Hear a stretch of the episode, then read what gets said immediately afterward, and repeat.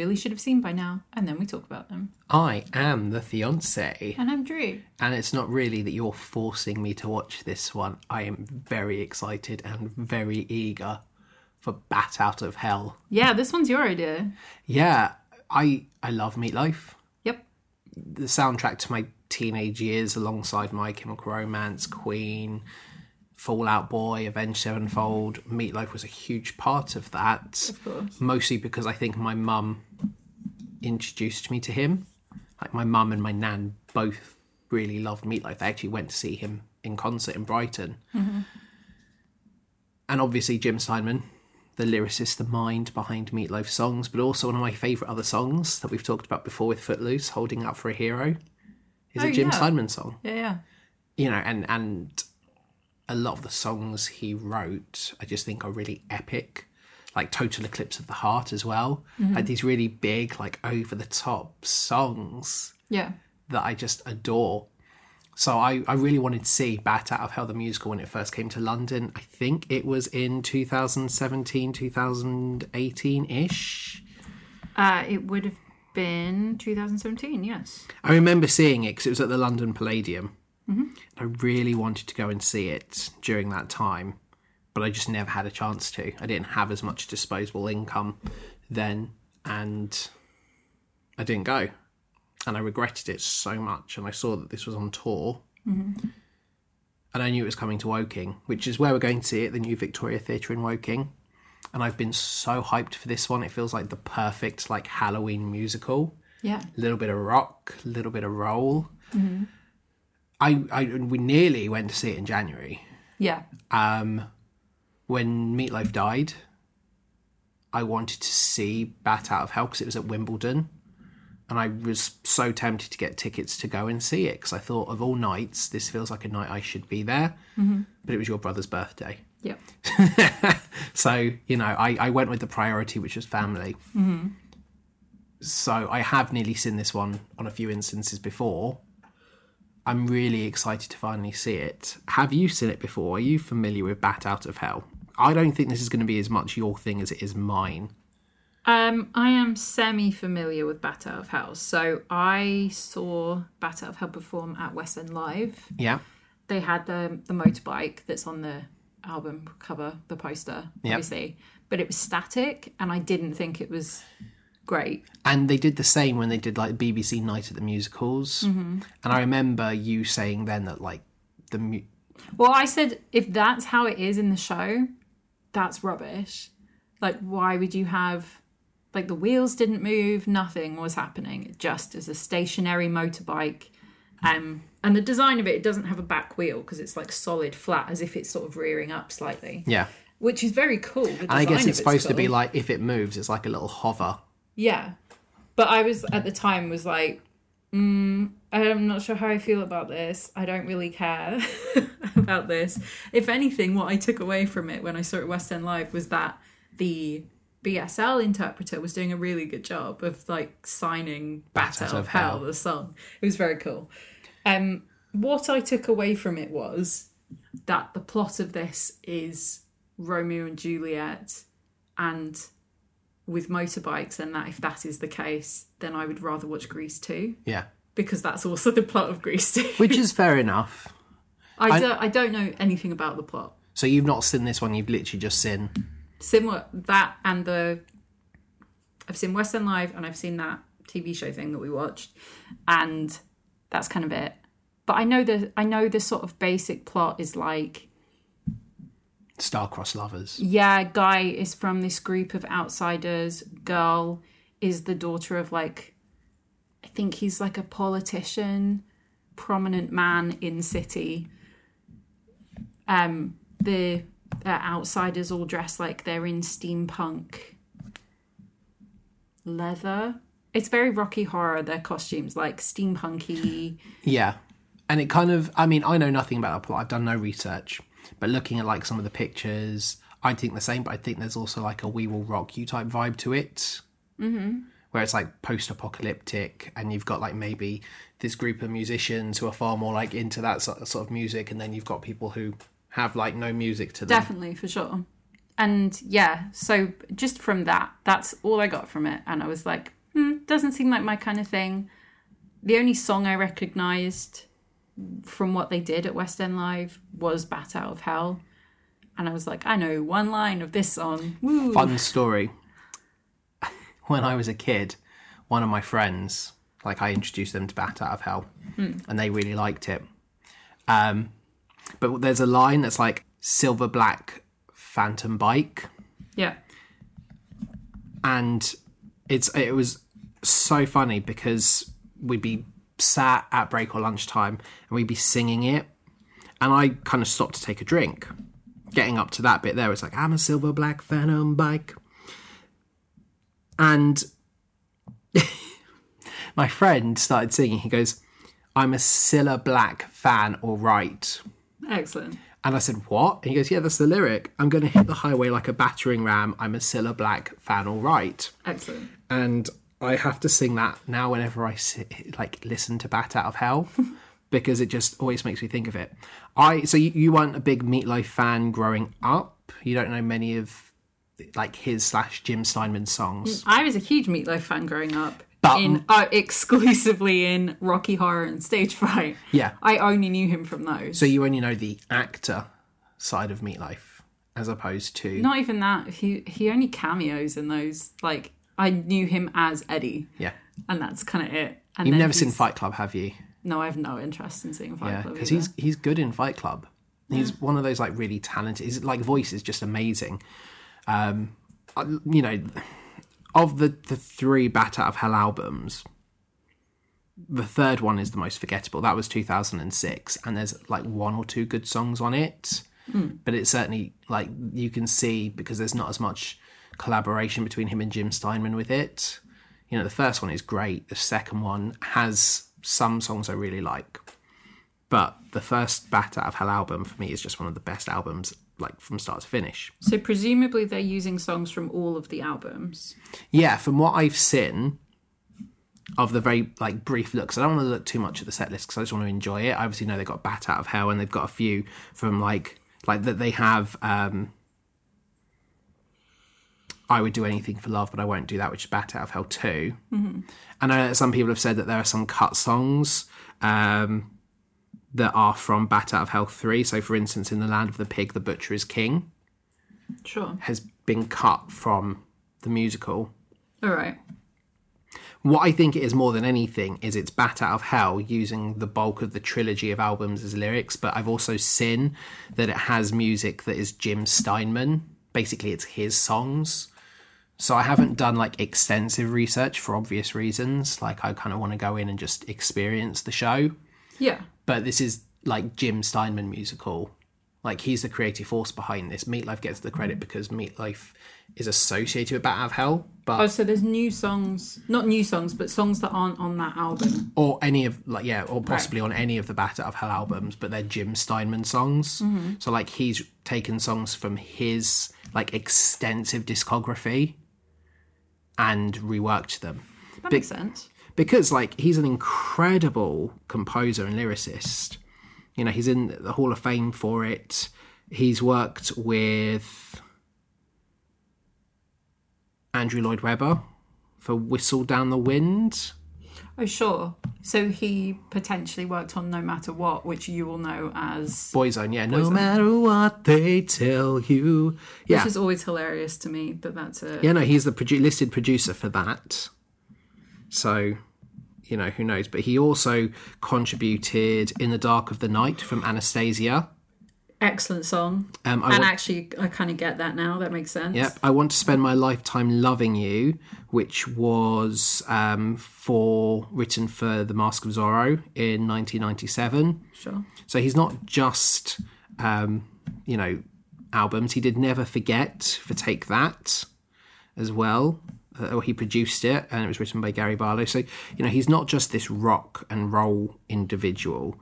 You know, he's worked with Celine Dion, he's worked with Bonnie Tyler, Barbra Streisand, Barry Manilow Excellent. and a lot of the songs have been repurposed. So "Read 'Em and Weep" is originally a Barry Manilow song, but Meatloaf has also performed it. Mm-hmm. So incredible composer, lyricist, very eclectic, not just what you'd associate with Meatloaf. Hmm. Tell me about this as a show, if, if if anything, if you do know anything. Well, so I know what I looked up. Because again, it's one of those weird ones that we're not, we don't want to talk too much about the history of the show here because it's not like it's a show that you know a lot about. There's an element of we both want to go in and experience Yeah, and there's this. certain things like I've avoided looking at anything to do with the content of the show rather than just the uh, background of this show. So, Jim Steinman wrote a newspaper article while he was at college, or I guess that's university Yeah. if he's American. And then of the article that he wrote, which was about issues of the contemporary time, he decided to turn that into a rock musical and he called it the Dream Engine. Um, worked with one of his fellow students who's called Barry Keating, who became the show's director, and it starred Jim Steinman um, as a uh, sort of Cult leader, it looks like. yeah, essentially, yeah, it kind of sounds like that. It contained the song "Who Needs the Young" and "Hot Summer Nights," which is a speech part, which are both in "Bat Out of Hell" Yeah. now. He actually sold the rights to the Dream Engine at the time, and he was recruited to refine his work for different productions, larger productions, but none of those ever took shape. Yeah. He ended up working on a musical called More Than You Deserve in the 70s, and he met Meatloaf, who was acting in that show, or billed to act in that show Yeah. at the time. He then decided he was going to rewrite the Dream Engine, and that was from talking about it with Meatloaf. And so throughout the 70s, Meatloaf and Steinman and Ellen Foley worked on uh, the National Lampoon Roadshow together. Cool. Yep. And during that time, he wrote most of the songs for the album Bat Out of Hell and began to record and rehearse them with Meatloaf and Ellen Foley. And then he decided that that was it. He was going to finally do it. 1977, Bat Out of Hell, the album was released with Yep. Foley singing the female part and Meatloaf singing all of the Meatloaf stuff. So that would have been Ellen Foley who did Paradise by the Dashboard Lights. Correct. Cool. Um, One of my favourite songs, but you know which it I from Glee. believe I know from Glee, but I believe it's in this. I'm, I'm not going to be surprised if there's loads of songs in this that I know, but I will know It should be. It should be in it because especially if it's Bat Out of Hell, like the first Bat Out of Hell album. Just to interrupt you for a bit, has very few songs. You know, it's this iconic one, but it has so few songs. Bat Out of Hell, you took the words right out of my mouth. Heaven can wait, all revved up with no place to go. Two out of three ain't bad. Paradise by the Dashboard Light, and for crying out loud, there's only seven songs on this album. And then the later reissues include Dead Ringer for Love. So mm. uh, I would expect to see all of those at least in this. yeah, But the songs are so long as well, so I wonder if it'll be like Jersey Boys where they get cut and condensed and we get like maybe a moment like if we get the full Paradise by the I Dashboard Lights. I really hope not because that's one of the things that I really disliked about Jersey Boys is you didn't get time to enjoy any of those big songs. Yeah. That is the reason why everybody's there. and this has such a long run time that I wouldn't be surprised if it's because of the length of these songs. Yeah, I will understand if we get like a shorter version of Bat Out of Hell, Paradise by Dashboard Lights, and I would do anything for love because they're like 10 minute epics. Hmm.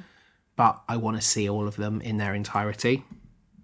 So in the 90s, Steinman rewrote the script for the Dream Engine into a film script called Bat Out of Hell 21000, which include. No, I'm just laughing. I'm oh, sorry. That's, I love the idea of like 21,000 or, or, you know, like as, as the subtitle, you know? Yeah, that's a very strange. I'm assuming it's that that in that case would be the name of the bike or something. Possibly. because that's the only way I can make any sense of that, unless it's supposed to be set in the year twenty one thousand. I don't know because it obviously it's, Post dystopian. apocalyptic, yeah, so, dystopian future. but it included a whole bunch of Steinman songs. Included "Who Needs the Young," uh, "All Revved Up with No Place to Go," "Bat Out of Hell." Obviously, it's all coming back to me now, which is the song that I'm thinking of. the Celine Dion song. The Celine Dion so song. yeah. Jim Steinman wrote that one, and it is on Bat Out of Hell three. Yeah, but I don't know if it's in the show. No. because this is the '90s. This is way before. But that I mean, it te- technically would fit the bill because Meatloaf covered it in 2006. It's one of the few songs I like on Bat Out of Hell three. And it's because I like the Celine Dion version. uh, objects in the rearview mirror, Oh, if we get that, I'll be so happy. uh, and I would do anything for love. Yeah. So then we jump forwards again. There's a lot of jumping in this. This this show was going nowhere Yeah. basically for a really long time. In 2008, All revved up with no place to go. yeah, in 2008 they finally announced it, and then it wasn't until 2015 that they did a developmental sort of workshop for it in New York. And then in 2016, they assembled a cast for the original production, which was at the Manchester Opera House on February 17th, 2017. So it and it debuted in the UK? April. Yes. That's cool. This is one that you definitely think would have debuted in like America or something before coming over here. Just feels like intrinsically American, doesn't it? I believe it's easier Yeah. to premiere things over here because I don't know whether this this seems like a very recent thing that has come up over and over again with more modern shows is that they premiere in Manchester and then they go other places or Leeds, you know? Back to the Future debuted in Manchester, didn't Yeah, it? and a whole bunch of other shows have recently as well. Great British Bake Off debuted in Manchester. It just seems to be the place to debut show Yeah. at the moment, and I'm sure there's way more to that. I just haven't looked into it, but it originally starred Andrew Polec uh, as Strat and Christina Bennington, who people will know now from. Oh well, people would know her from Bat Out of Hell, but also from Heathers because she took over as Veronica. She's currently Veronica, isn't she? yes, uh, and then Danielle she's playing a character called Raven, and then we have Rob Fowler as Falco, and Sharon Sexton as Sloane. I don't know who any of these characters No. are. this is all meaningless. yeah, it's it's meaningless. It, but looking at like billing wise, you tend to think like it goes from the top down. Mm. So what's interesting with Falco and Sloane is Rob Fowler and Sharon Sexton are also on this tour. They're the people we're going to see in that role, which is very cool. But to have like originators of the role mm. doing this. Uh, Danielle Steers plays as Zahara i- originally, um, and we saw Danielle Steers recently in the Cher Show. yep. But if you look at the cast listing for this, there's a lot of people. So we've got Glenn Adamson as Strat and Martha Kirby as Raven. And again, I don't know much about about them. But they were on the international tour in 2020, so I assume before COVID hit. Yeah. And then they've come back for the UK tour, and there's a lot of those names. You know, one, two, three, four names listed here of like maybe 10 characters that have returned. Yeah. So that's very cool. They clearly know these characters have been doing them for a while. And it would have been Glenn Adamson we probably saw doing the performance on the BBC show. Yeah. And he's got a very unique look about him. Hmm. You know, I quite like, you know, the hair and the rock god vibe that he has with him. Yeah. I'm very excited that it seems like the one that we're going to get is Rob Fowler, who was the original Falco Yeah. and also has been in hundreds of things and is a very, very talented performer. But it's always cool to see initial casts return. Yeah. And so, you know, we've also got Sharon Sexton back as Sloane, and like that's very exciting. Yeah, interestingly as well, one of the characters originally was played by uh, Giovanni Spano. That's who we saw in Cinderella. Yes, he's one of the hunky Hunky guards. Knights. Yeah. who went on Literally what the so so was in this and then took a break from this to compete in the X Factor. Very cool. So, Hmm. yeah, very cool. I'm excited for this one. You know, like obviously there's a lot of Meatloaf to it, but you look at the creative team. Meatloaf is nowhere near this. The Oh, associ- absolutely not. He's really associated with all of the songs, obviously, because he's on the album, but they really have nothing to do with him. that's it because it's Jim Steinman's work. So, you know, I'm I'm very excited to see this one. I think it's going to be fun. You know, just musically, I, I know I'm going to enjoy this one because by the sounds of it, it's not like they've tried to, you know, with the, the one or two songs I've seen performed, they've not tried to change them into musical theatre songs. Yeah. They are the way Jim Steinman wrote them. So for me, I'm excited to see them performed live. It'll be like going to a rock show. Mm-hmm. What I've seen of some of the, the costumes, they look great. What I've heard a lot of people say is that the plot is completely bonkers Sure. and isn't necessarily a strength of this show. But I think that tends to happen. I mean, the example I'm going to use is Mamma Mia, right? Yeah. What is happening in the plot of Mamma Mia? It's entirely bizarre and very strange, but also it works and it's fun.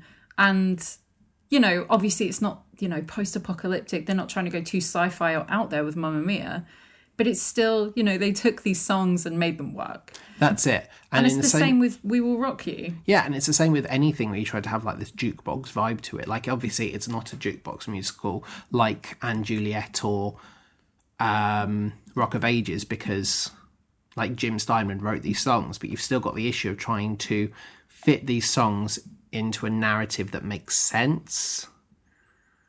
So there's still like the element of like jukebox to it because it's not like one whole album. You're taking the works of Jim Steinman. So I'm excited to see how that works.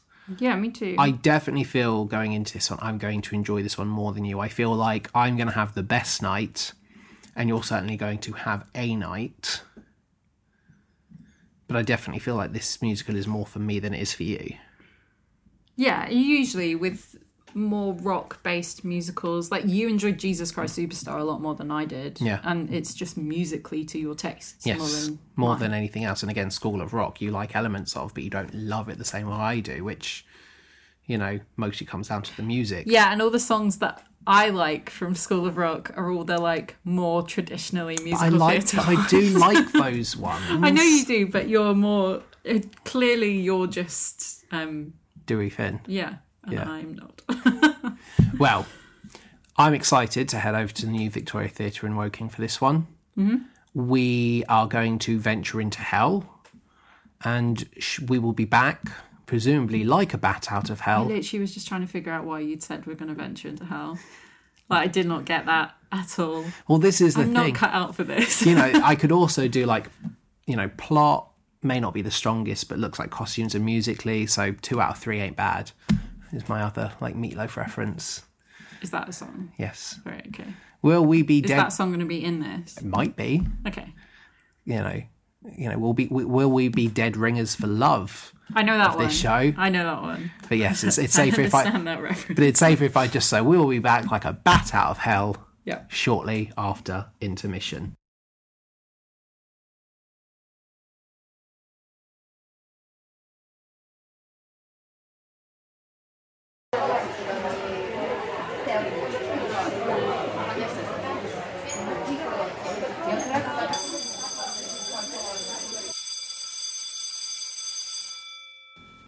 Like a bat out of hell, I'll be gone when the morning comes. When the night is over, like a bat out of hell, I'll be gone, gone, gone. Like a bat out of hell, I'll be gone when the morning comes. But when the day is done and the sun goes down and the moonlight shining through, then like a sinner before the gates of heaven, I'll come crawling on back to you. And we are back. Yes, we're all revved up. At least I am. With no place to go. Well, no place to go, but here to talk to you, lovely people. Andrew, Hilariously enough, I think that's how I would describe the show. all revved up with no place to go. Yeah. I, I definitely feel this is a show more for me than it is for you. I had a blast. Yeah. I had a blast. I've, it was a good time. I was enjoying myself until I realised that the show that we were watching was Peter Pan. So did and then you? I spent the whole thing thinking, I'd rather be watching Peter Pan. so that genuinely stopped your enjoyment of it. Yeah. Okay. Would you see this again? I would. Maybe if it was in an arena, Yeah. I would. Because you know how what are the two arena shows that we covered? We watched Jesus the- Christ Superstar. Yeah, the filmed version of Jesus Christ Superstar. That was at the Apollo. No, I think that was at like. it was like the O2 or Wembley or, O2, yeah. something. Yeah. and then the I the can't. anniversary performance of Phantom, Phantom, of the Opera, yeah. which was at the Albert Royal, Hall. yeah. And both of those were only improved for being in arenas because the spectacle of those shows is like ridiculous. Having the big stairs in Jesus Christ Superstar, that set design was just incredible. I feel like this, being given a huge amount of space, would be so good because it's a very intimate stage, and I don't think it works as well with the scope of this show. So what we're going to do with this one, because it's such a big show and there's so much to We kind would of be talk about. talking for like four hours. We're going to split this up into sections. We're going to do um, set, plot slash characters, and songs. Mm-hmm. I think we're going to go that way. Do you want to start by talking about the set? Because I love it. The set was amazing. And I completely take your point that I want to see this in an arena. Mm-hmm. And it's due to come back to London's West End. It's going to the Peacock Theatre. I don't know which theatre that is off the top of my head. I don't know if it's a big theatre or not. It's just off Covent Garden. So it might probably be a, a much smaller theatre than an arena. Mm, it looks pretty big. It's got quite a wide, like open looking stage. It's Yeah. not as big as obviously the Apollo No. or the Palladium or anything like that. Which is where it was originally with the. Palladium. Yeah. I think. See, I'm of the opinion. I actually think it looked great on the stage at the New Victoria Theatre. I think you've got this really nice, like it just looks amazing. It's really epic. You've got a great curtain just as bat out of hell, and as you arrive, you've got the bike there, and then you have the lost come up and just start like enjoying the bike, and you have two very different areas. You've got like a sewer tunnel that people can climb up, which I Mm-hmm. It's thought the great. subway tunnel. So Yeah. this is futuristic, post-apocalyptic Manhattan. Yes. and the subway tunnel that they're in because I read through the plot of this after we watched it because I was like, I feel like I've missed some stuff. I feel like there's not a lot. And I know we're not talking about plot yet, but Yeah. it's supposed to be the 81st Street Museum of Natural History subway station. Okay. Not clear. Not clear. Nobody ever told me that. And it wasn't like there was like a subway sign anywhere. No. There, if there was, we didn't see it. But yeah, uh, so like I think it was clear that it was a subway tunnel Yes. because they kept saying there's a bit where they said about like it sounds like a train. There aren't trains anymore. Like so they're obviously in the subway tunnels. I think it was very clear when they were in the subway compared to outside. Yeah. That was done really well. The I think that was more of a lighting choice than a yeah, changing the lighting state really helped with that. Mm-hmm. Like you got the sense of outdoors and indoors. and the fact that the entire set is static Yes. the entire time I think is incredibly c- clever because it sets us up in this world and we are continually in it. We're not seeing anything new. And I did wonder whether during the interval they were going to change anything. Yeah. Like the building would move or something because on one side like you say we've got the subway and on the other side we have Falco Tower which if this is supposed to be the Natural History Museum subway station Mm-hmm. that's I think just up the road from Trump Tower. Yeah. So this is obviously supposed to be Trump Tower. It's just Falco Tower now. Which is very interesting as a take. And I really love that you got the two worlds constantly on view. Mm-hmm. You know, above the subway tunnel, which is great for exits and entrances. Yep. But you have the stairs they can get up and they can be on top of it. You've got Falco Towers very the other side. which which the, the the glass is very much like two way glass. I thought was interesting. Because Yeah, if it's lit a certain way, it's you can see through see-through, it. Yeah, And then if it's not lit a certain way, you can't see through it. But what I really like is above the subway tunnel, you have this huge digital screen. yeah, and it looks like a billboard to Yeah. start with. And what's very cool about this show and the action is that it is filmed live. There is a performer on stage constantly filming things. So when we have like an intimate scene in uh, Raven's bedroom, Yeah, somebody is filming it Mm-hmm. and you can see them, and the angles and everything are very cool because they move, and it gives you a very interesting perspective because you can see it happening on stage in front of you. But I was drawn always to watching it on the big screen. See, this is the thing. I that was very cool, and I actually we had to ask at the interval whether it was being filmed. Yeah, we live or spoke to Olivia, the wonderful Olivia, and said, "Is that live?" I think it is. Drew thinks it's not, and The only reason I thought it wasn't is because I was trying to figure out how this person constantly filming Falco's family affected the plot. Um, because I come, I I always look at things from a very plot, I think, heavy angle, whereas you you tend to go broader in what you like about shows. Yeah. I narrow down to the plot immediately because I'm like, what is happening?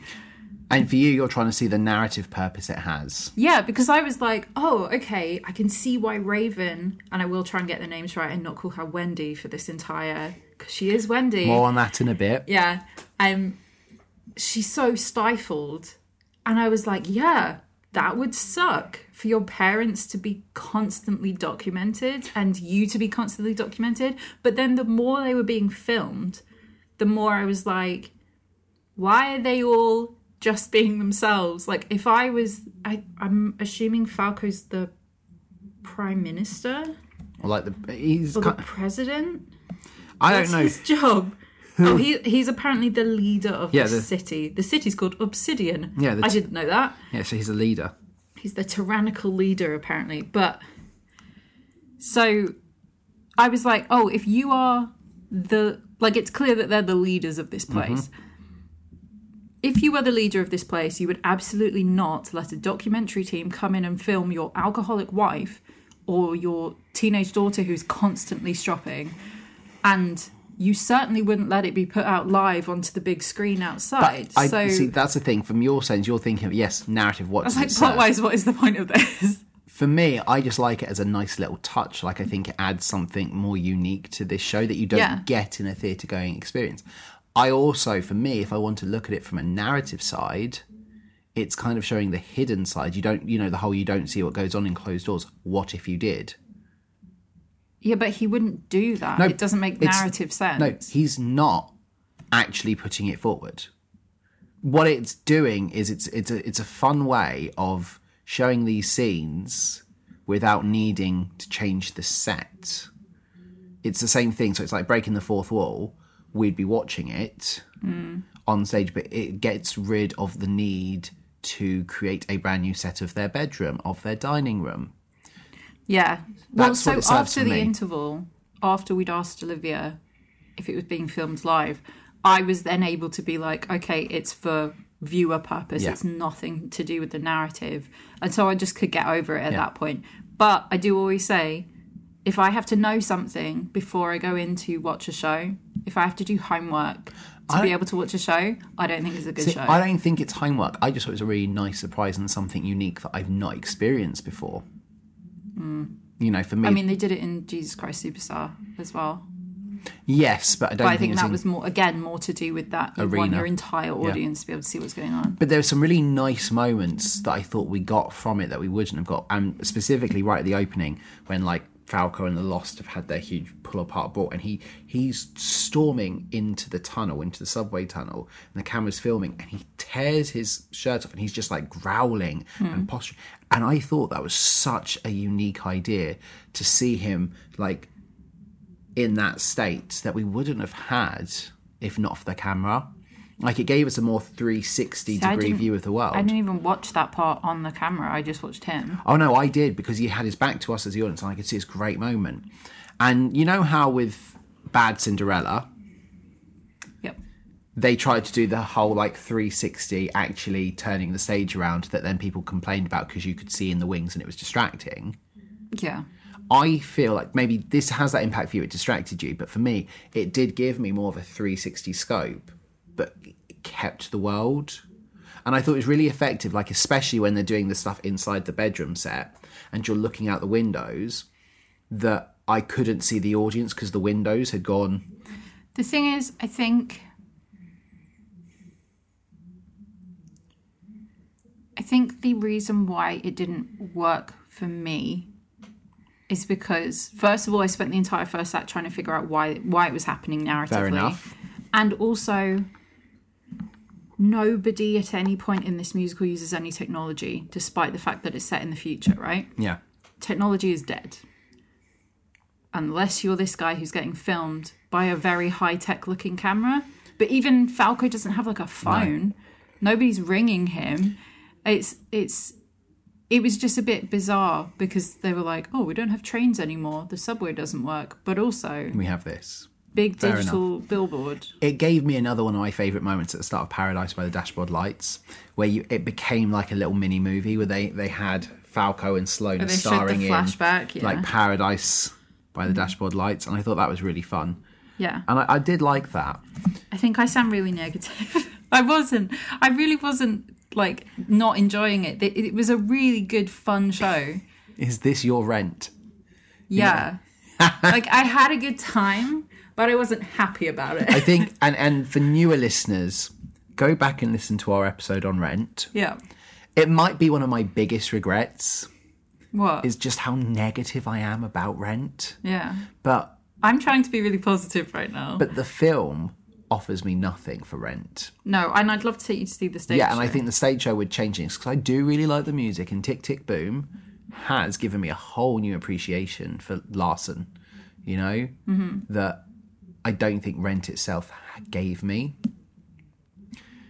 One of the other things like I loved about the set is another thing that I think is going to be controversial between the pair of us. you and this talk about the bike. So the bike admittedly is not as great as one would hope considering the poster to this and However, You know. Mm-hmm. exceeded my expectations already because it moved. yes now and one of the things that i noted you said you didn't like that when it moved the front tire wasn't spinning and it didn't in every scene it was used in the one we saw but then it would at the same time so are there two different bikes I think it's it does spin. I think the angle we were at because we were looking at it head on most of the time. Yeah.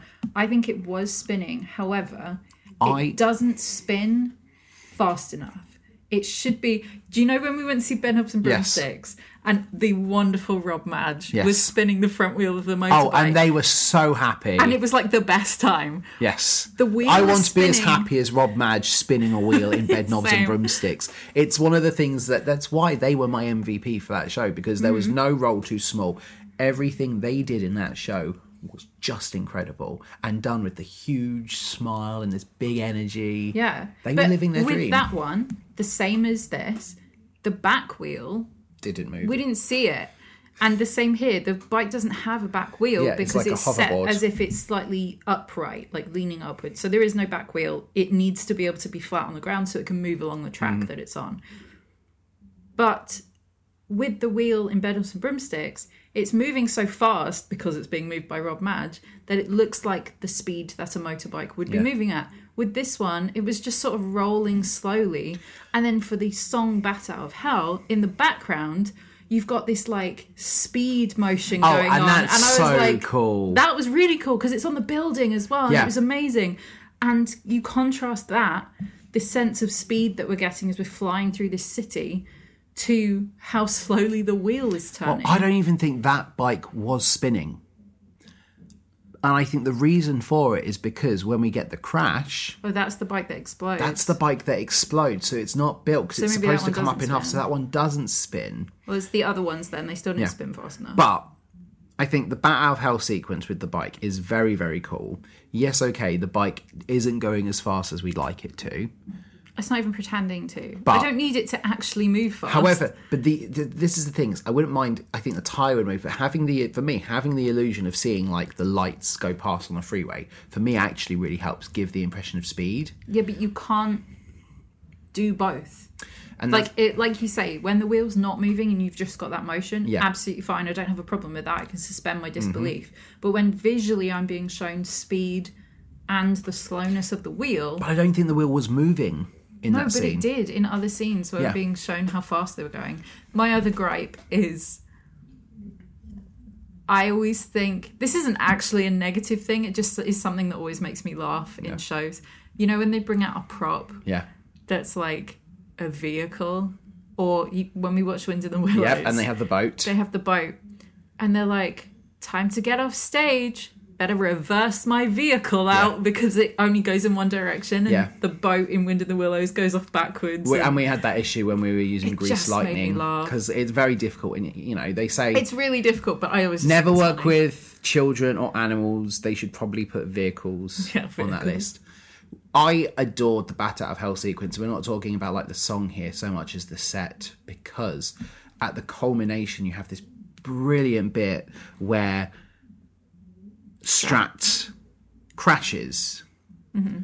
And it's brilliant because what you have is this nice moment where everything slows down and you have like a slight strobe lighting and you have confetti, but the confetti is silver confetti. So that going forwards alongside the impression of the strobe lighting feels like this glass shattering in front of you. Like you feel like you're this other passenger in a car that's been in a crash. And that as a sequence was great. You know, you had the, the dry ice coming in to create the sense of this fog and the mystery. You had the uh, fire, the pyrotechnics, which was hot. It- could you feel that from where we were sat? Yeah, which I always really like. It's very um It's not the same as like wrestling shows where I've been there and like literally you can feel it for ages after. But it was so cool to have this big moment and then you have that and you have more confetti and it was just staged so beautifully. Like you really the confetti was used very effectively to become the glass. The other thing I really liked in terms of stage design was through Paradise by the Dashboard Lights. It starts off at Raven's like birthday, and they've got this like huge table, and like they, they just tear, you know, they they take the um the sheet off, yes, and it's just this car. Mm-hmm. and then the top parts of the car sit up, which Yeah. is great. and it was very very cool like because i didn't think it was a car i genuinely just thought it was like a nice like table it was a really cool little moment that like blended the world really really well i think visually this show is such a great treat It's stunning. It's so well designed and so well thought out with everything that they're doing. I know I sound like I'm being negative, but it like, does look like it's what you'd expect if you could step into an album right you know if, you know how in friends joey steps into the map sure. if you could step into an album and you just be in that world, right? Mm-hmm. I genuinely feel that this is what Bat Out of Hell would look like. Yeah.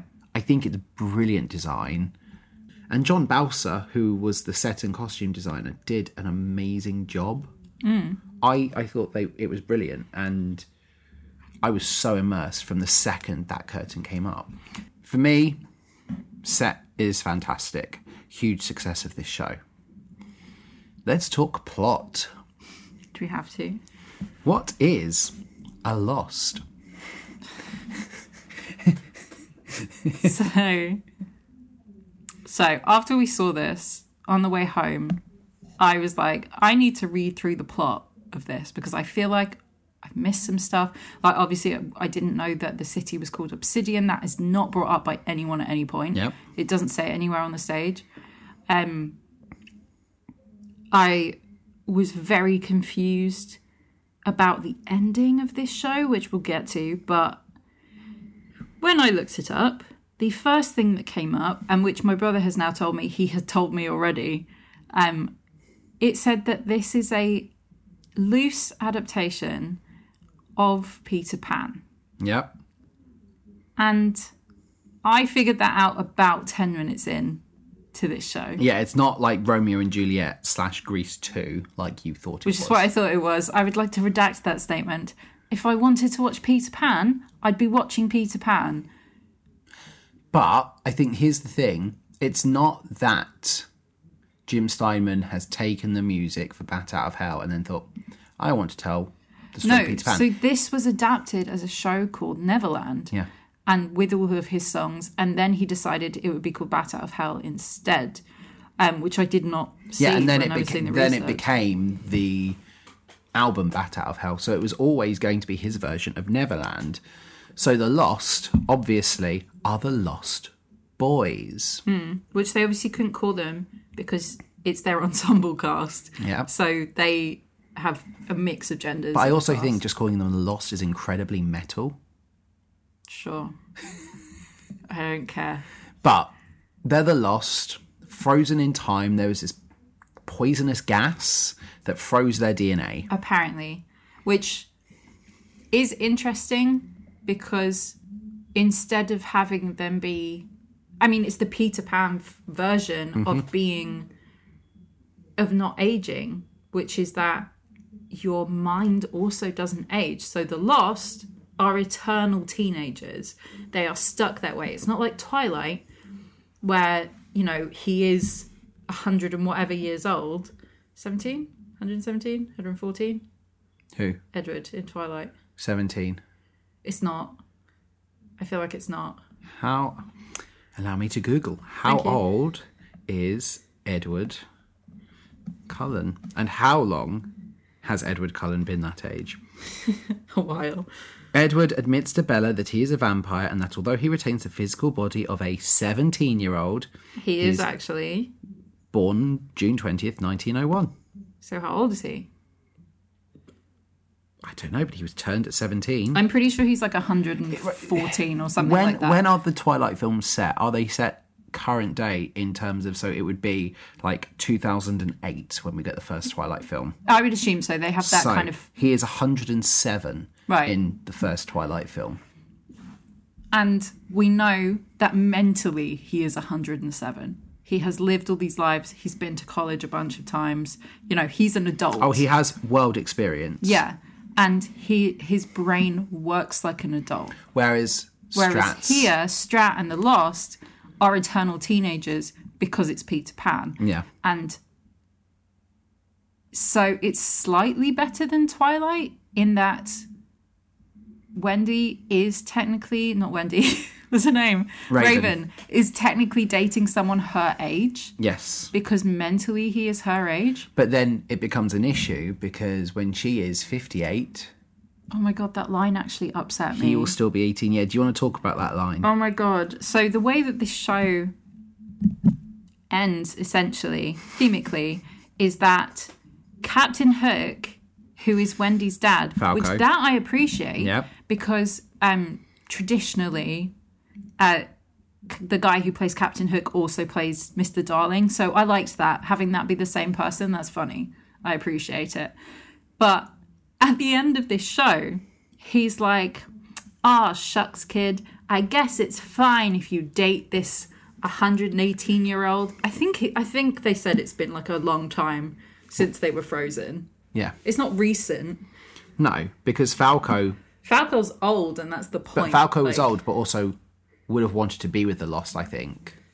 Yeah. I kind of assumed that he and I don't know whether this is just my like meta Peter Pan knowledge, but like I kind of assumed he was friends with them and he just wasn't there when they all got frozen. Yeah. So now he's an adult and it sucks, which is true. but yeah, but he basically decides it's okay for his 17 year old daughter to date this eternal 18 year old. And then Strat says this line. Right, I can tell you just from doing a little bit of research chemical warfare, earth- earthquake occurred in this city 25 years ago. So, So Strat, Strat was has been a kid at the time. has, no, has been 18 for 25 years. Okay, so Falco could have been Their age. Ish. He Yeah, would have been a little older. He's I mean, he's old enough to have an 18 year old.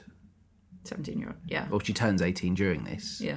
So there's every chance that he could have been 18 at the same time. 25 years have passed. You know, Yeah, maybe. he'd So- have been 25 when they had her, ironically. Yeah. So he's just okay with his daughter dating this guy. And then Strat says this line at the end where she's like, What are you going to do when I'm. Which is a very justified question. Mm-hmm. I thought it was very good that she was asking these questions. But obviously, in true Peter Pan fashion, he's not going to answer her. Yeah. She says to him, What about when I'm 20? Oh, what about when I'm 28 or 38 or 39? And it's like a really funny line Yeah. because obviously she's a kid, she thinks that's really old. But Peter is just like, I Strat. won't care, whatever. I don't care. You'll always look 18 to me. And I was like, that's disgusting. Absolutely not. That is not a sustainable relationship. That is a right now Right, relationship. but here's the other issue I have with that ending. Is the way when they're doing "I would do anything for love," Yeah. and she's doing her bit at the end where she's like, "Would you do this? Would you do this?" And he looks at the audience like, Oh my god, she says there's a line where she's like, You'll be sleeping around in a couple of years and he turns back and looks at the audience is like, Oh, she got me and it's "Oh, like do I really have to say no to like sleeping around?" Ooh, busted. And he turns around and he's like, mm, I, I won't do that. when it didn't really seem like he was doing it anyway. Because like he turned everybody else down. They also do this thing.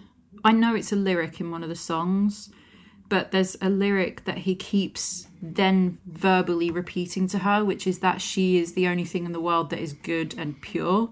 But that only comes simply because like it's a line in Bat Out of Hell, and they have to get this idea. Yeah, he didn't have to say it again. But there's no. Re- it doesn't actually give any sense of why he's look. He's he's drawn for some reason. She's in pictures. Like he's got like a weird Playboy, and she's the centerfold, and she's not naked It's not it. a Playboy. It's No. 17 magazine. It said Right. it on the front. Okay, She's I didn't see the, that. Like I just- mayor's daughter. I just saw that he had like an image that then opened up like an old Yeah. centerfold would, and it's her in her pajamas. Like, why is Falco this overprotective dad? She's not in her pajamas. She's in a dress. I thought she was in the pink pajamas that she wears later on. I thought that was the significance of the costume. No, Okay. it's dress. Well, So the plot of this essentially follows the plot of Peter Pan. Some of the things are very well adapted, and it's very clear that Jim Steinman is adapting the book and not any film version of this. which is very funny because in two weeks, join us as we talk about Disney's Peter Pan. I know, I'm not excited. It's the worst version. But Ah, so it's Rat Out of Hell is better than that. yeah, Cool. There we go. Bat Out of Hell is less racist than that. So, although saying that, the um, Tiger Lily stand in that we have is Zahara, yes. who was incredible. Her singing voice, oh my goodness. Joelle Moses was ridiculous. Yeah, her singing voice was up there as one of the best. What was the ballad that she did? Three out of two, out of three ain't Oh. bad. Three out of two. Three out of two ain't bad. Um, that was incredible. She's so talented. But Zahara, the character, fulfills the Tiger Lily role. She is somebody who already lives in Neverland, who is already kind of in love with Peter.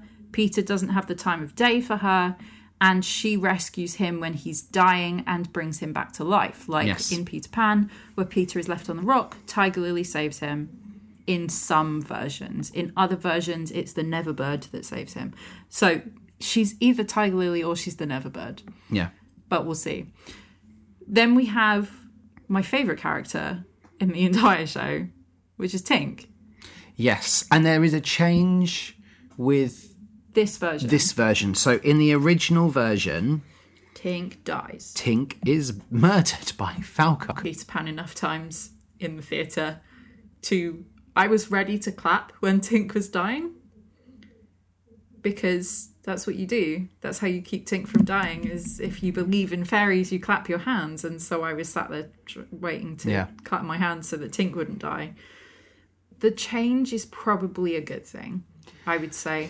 From what I've read about it, Yeah. the feedback was that having a 14 year old ish, I get the sense, like 14, I think 15. 14, yeah.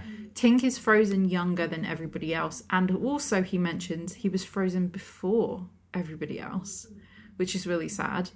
Um, he follows Peter around like a shadow, which is funny Peter Pan phrasing Yeah. and he is in love with Peter. Um, Strat.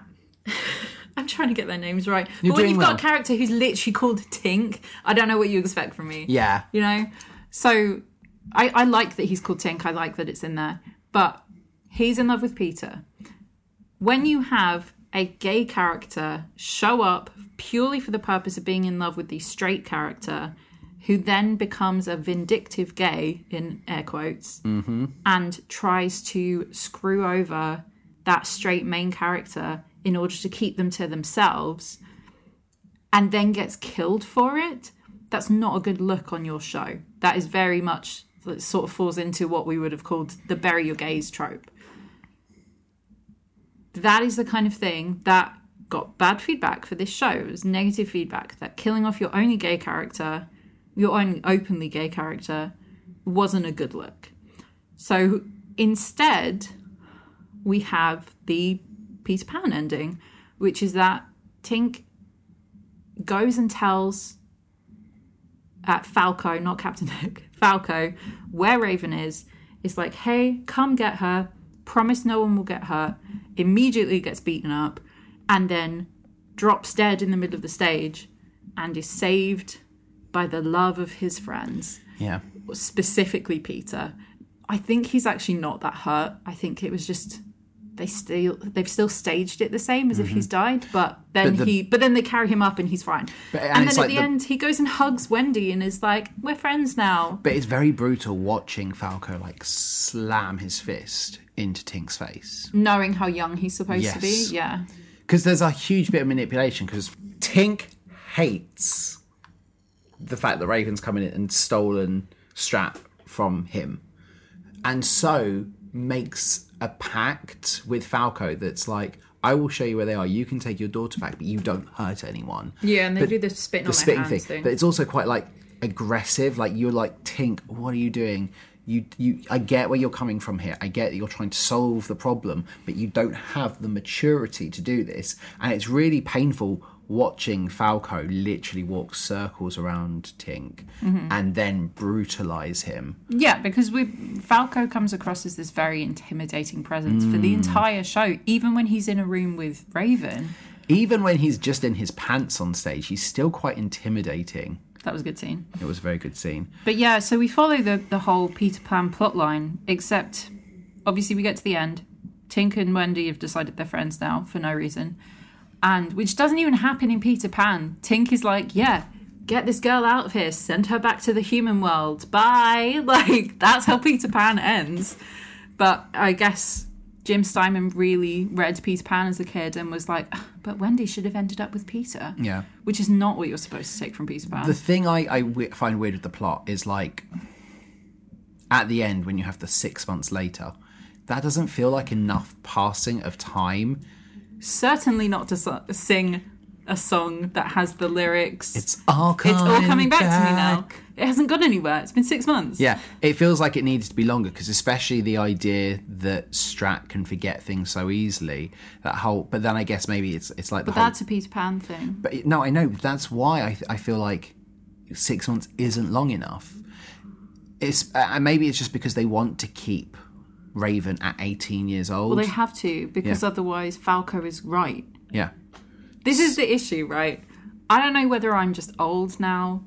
I am parental age. no comment. I don't think Falco is wrong in this situation. No, Falco is trying to protect his daughter, knowing full well, you know, that the the lost are these like kids who will leave you behind, Yeah. and you don't want to be in that position. He's lost his youth, which we'll talk about in a moment, Mm-hmm. and he doesn't want the same thing to happen to his daughter. He just goes about it in the wrong way. Oh yeah, definitely. But even okay, so let's say Raven doesn't want to have kids and she never wants to get married, right? Yeah, that's so. the Raven. wedding in this show doesn't count. She decides she doesn't want either of those things, character wise. Yeah, However, just like in the real world, there is no reason why a 30 year old should be dating an 18 year old. I'm sure I'm going to upset people by saying that. But you're at two completely different stages of life.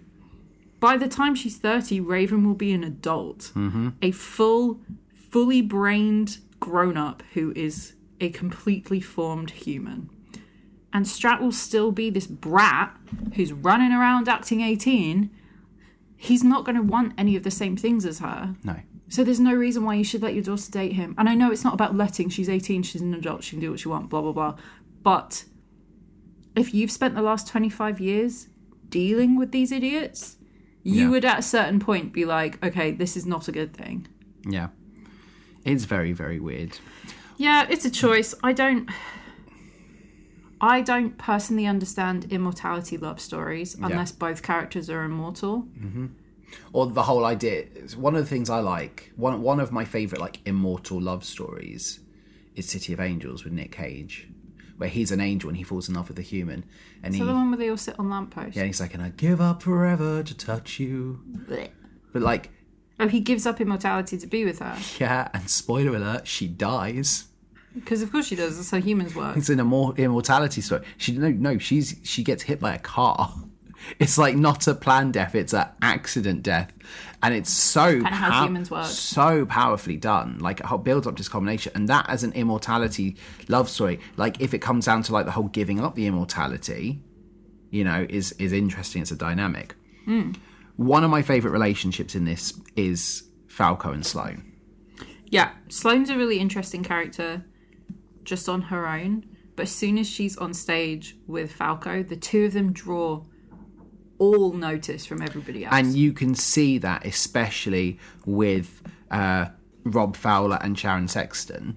who have a Cabaret, cabaret act. act together. Yeah, and obviously friends outside and of this. both the originators of this role. they the- have so much chemistry yeah, they do. and it seems when it comes to the characters the characters have this totally platonic chemistry which is hilarious because they've obviously reached a point in their marriage where they're like done with each other. Sloane doesn't want to be there anymore. She feels like she's lost everything like the bits of who she was. They actually make a change in this one. Yeah, so you know how sloane gives raven that jacket? Yeah, the leather jacket. Originally, that was Falco's biker jacket. yeah, And then I think it's made clear that he was part of Strat's gang. Whereas in the version we saw, Sloane gives Raven her biker jacket yeah. and says, This was mine once. Like, go, live your life, be free. But we get all this like backstory to them where Sloane is so done with how Falco is acting. She doesn't like this version of him. This She wants to go back to their youth. Wanted. Yeah. I mean, that's again the plot of Peter Pan. And you have this great, you know, a lot of great songs between them. Uh, she technically Mr. Smee. well, She kind of is. I guess, yeah. If you have, I mean, If you're doing a one to one, if you're doing a one to one, that's the closest thing to a Mr. Smee because, like, none of, well, there's only two female characters in well, three female characters in Peter Pan. but none of his militia are kind of in it who would have probably been a better like The pirates. Yeah, he doesn't have like a right hand man. It's Sloane. But you get like Who Needs the Young is a really great sequence where they're on this couch together and interacting and flirting and you get this dynamic that like they're both done with each other and they're not trying to like they're, they're trying to act like we don't want to be young again and as they come through uh, like they, they go in reverse like they go from their old selves at the start to kind of catching up with their like youth kids. Yeah. you know it's embracing their youth It very much. I hate to compare things to Bad Cinderella, but it very much gave me, um, I know who you are yes vibes. Where like they're making specific jabs at each other. yeah Like there's a line about muscles not working the same way they used to, Yeah. and both of them look disappointed by that. yeah and it's funny. It's a really. I just think. I think I've reached a point where I don't care about teenagers in shows anymore, which is hilarious because I'm a teacher. But Yeah. like,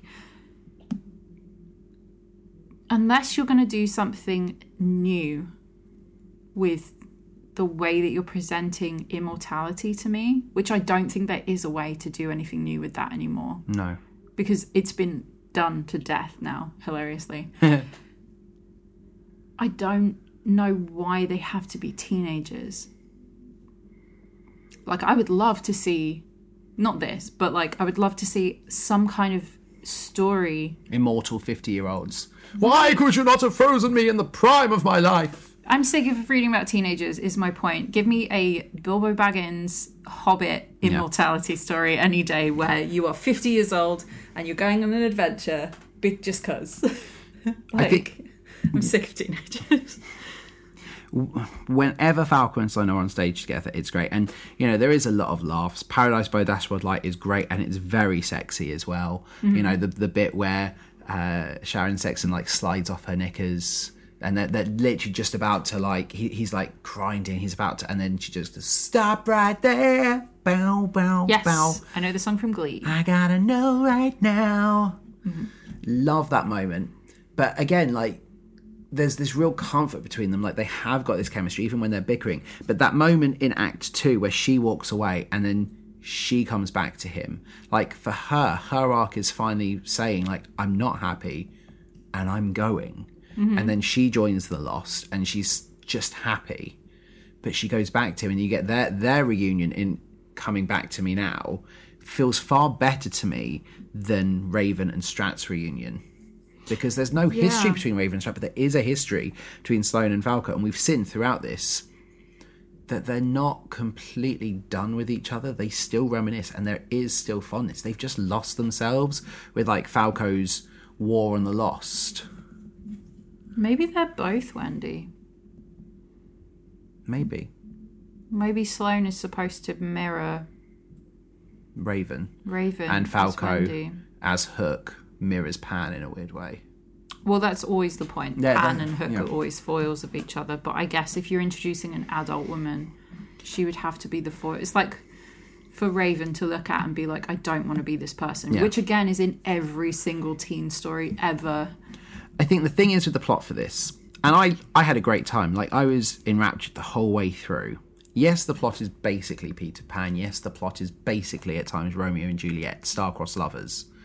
Hmm. Does the plot offer anything new? No, it really doesn't. Some of the side characters, like as great as Zahara's voice is, like I, the- I need to know so much more about her. yeah, I really didn't care about. How did she get this job as a nurse? Yep. How is she hidden that she's the lost? Because she's not aged. doing this? Oh, so they they inject Raven with this thing that doesn't let her dream, so that she won't act out. But- which, like, okay, fair, Fair- enough. I like that. Why? Why have we got that? No explanation And and it. this is it. Like I don't care about Zahara's relationship with Jagwire because it just feels so like it's it's tertiary lovers. Like when you've got Falco and Sloane and Strat and Raven, you don't really need a third pair of lovers. Well, especially because after Stratton, not Stratton Sloane, that'd be Falco and interesting. Falcon Sloane and Stratton Raven. Tink is the next main character, Yeah. and then it's Which is interesting because Tink is on stage a heck of a lot less than Jagwire and Zahara. yeah. Jagwire, I think the performer was great.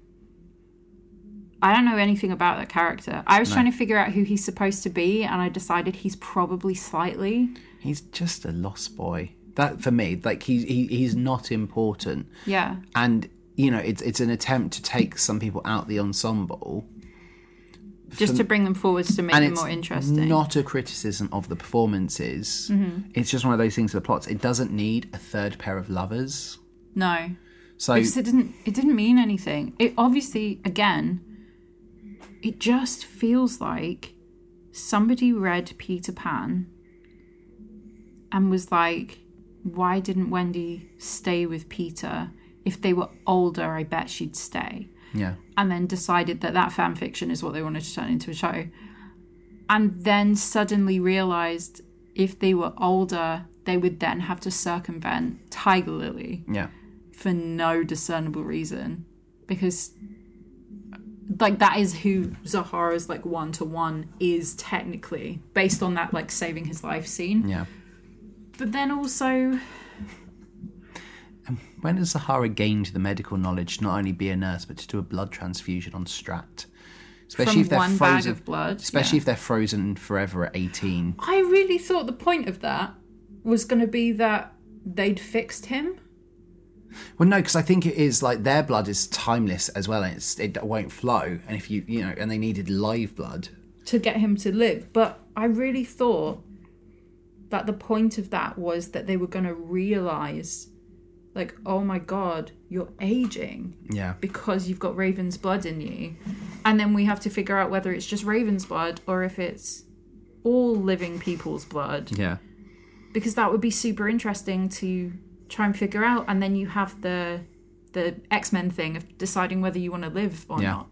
Because they're not immortality in this form is not living. However, I, I'm glad it doesn't do that because I feel like that's not something I want to happen to Strat without his consent.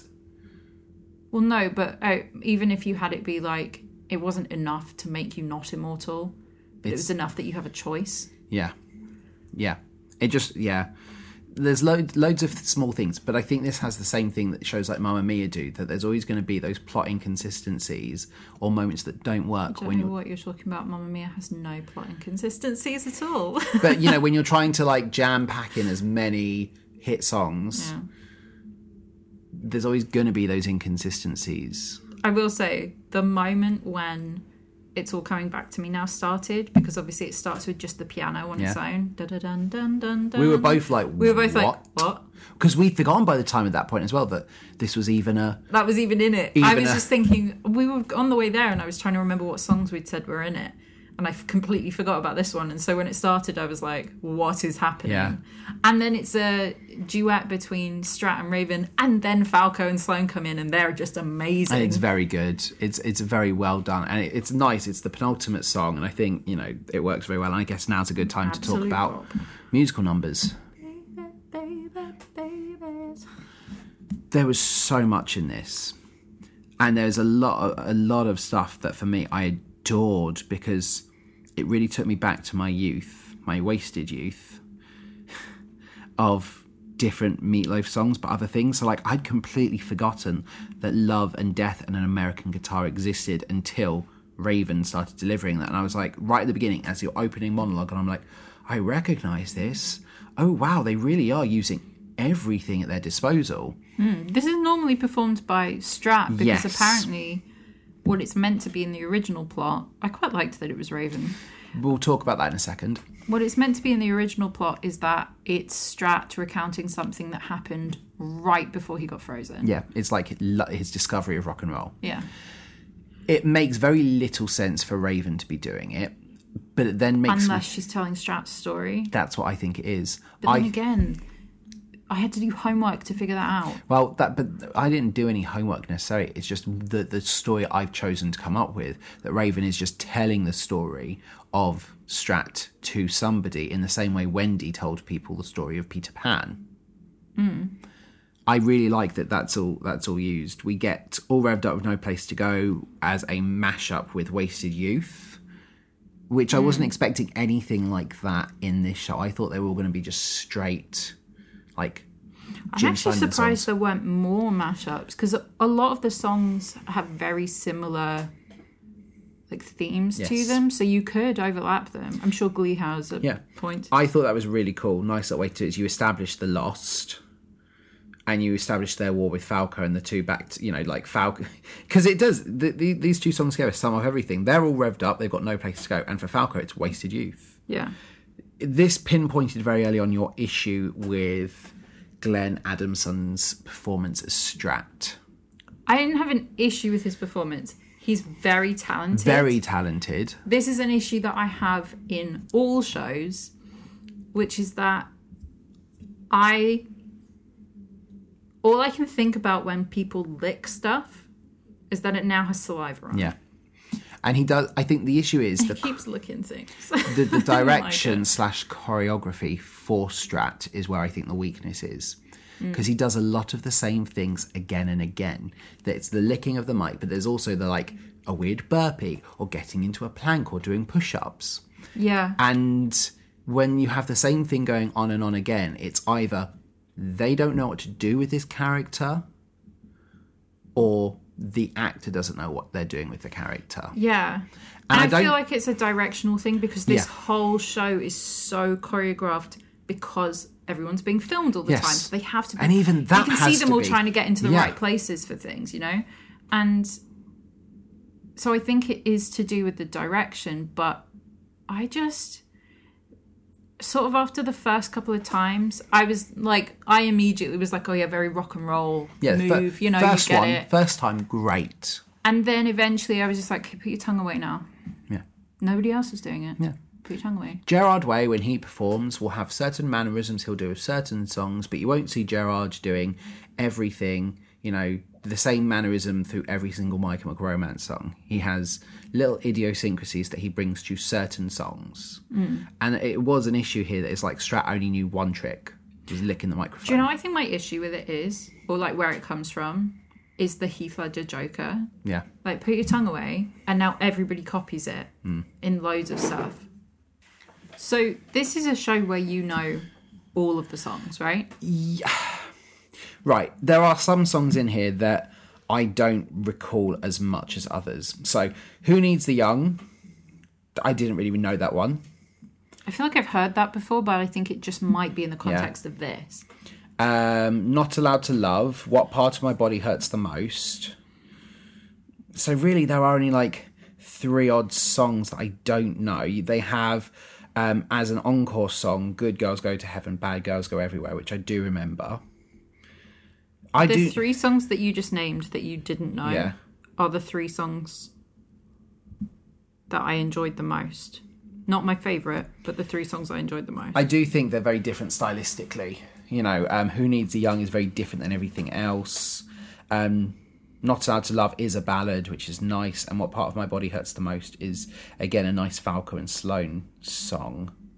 I didn't know like any of these. I know Bat Out of Hell, obviously, but I only know it in the context of this. I don't believe I've ever heard the Meatloaf version That of this. can't be true. You live with me. It, it might be. I'm not just. I'm not saying I, I, I, I, I think you're lying. I'm consciously aware of the fact that I've seen this performed Yes. Bat Out of Hell style, Yeah. like musical style. But you can't recall. I don't remember the Meatloaf version. I know Paradise by the Dashboard Light. Yeah, one of my favourite songs of all time, but you know it from Glee. And again, putting it in Glee made me so happy. Mm-hmm. And what I really like about this version is you get the same like better better swing.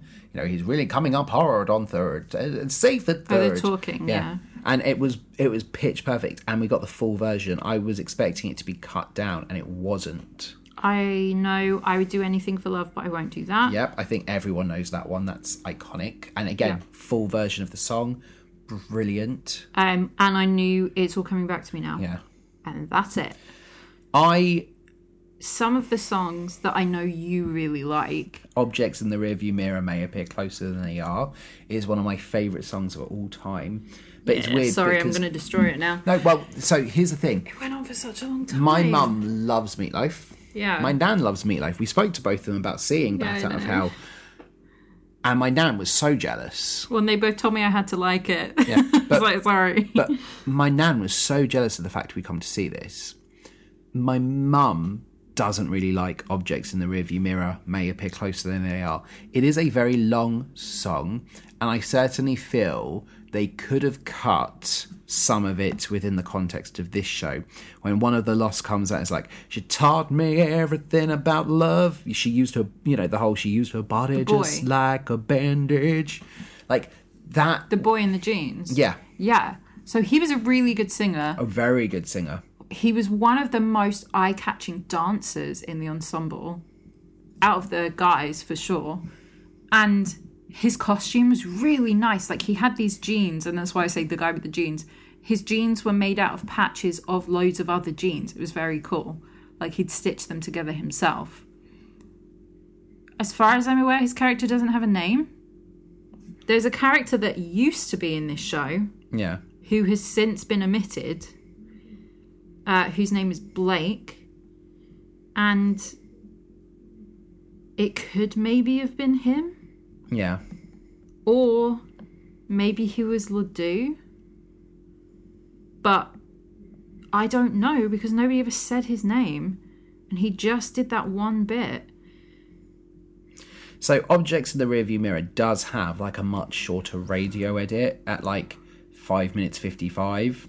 I think it's just at this point. So we've just had Bat Out of Hell and Interval. Heaven Can Wait. Yeah. Bat Out of Hell, really good song, very repetitive. Heaven Can Wait, so repetitive. What? Well, it is.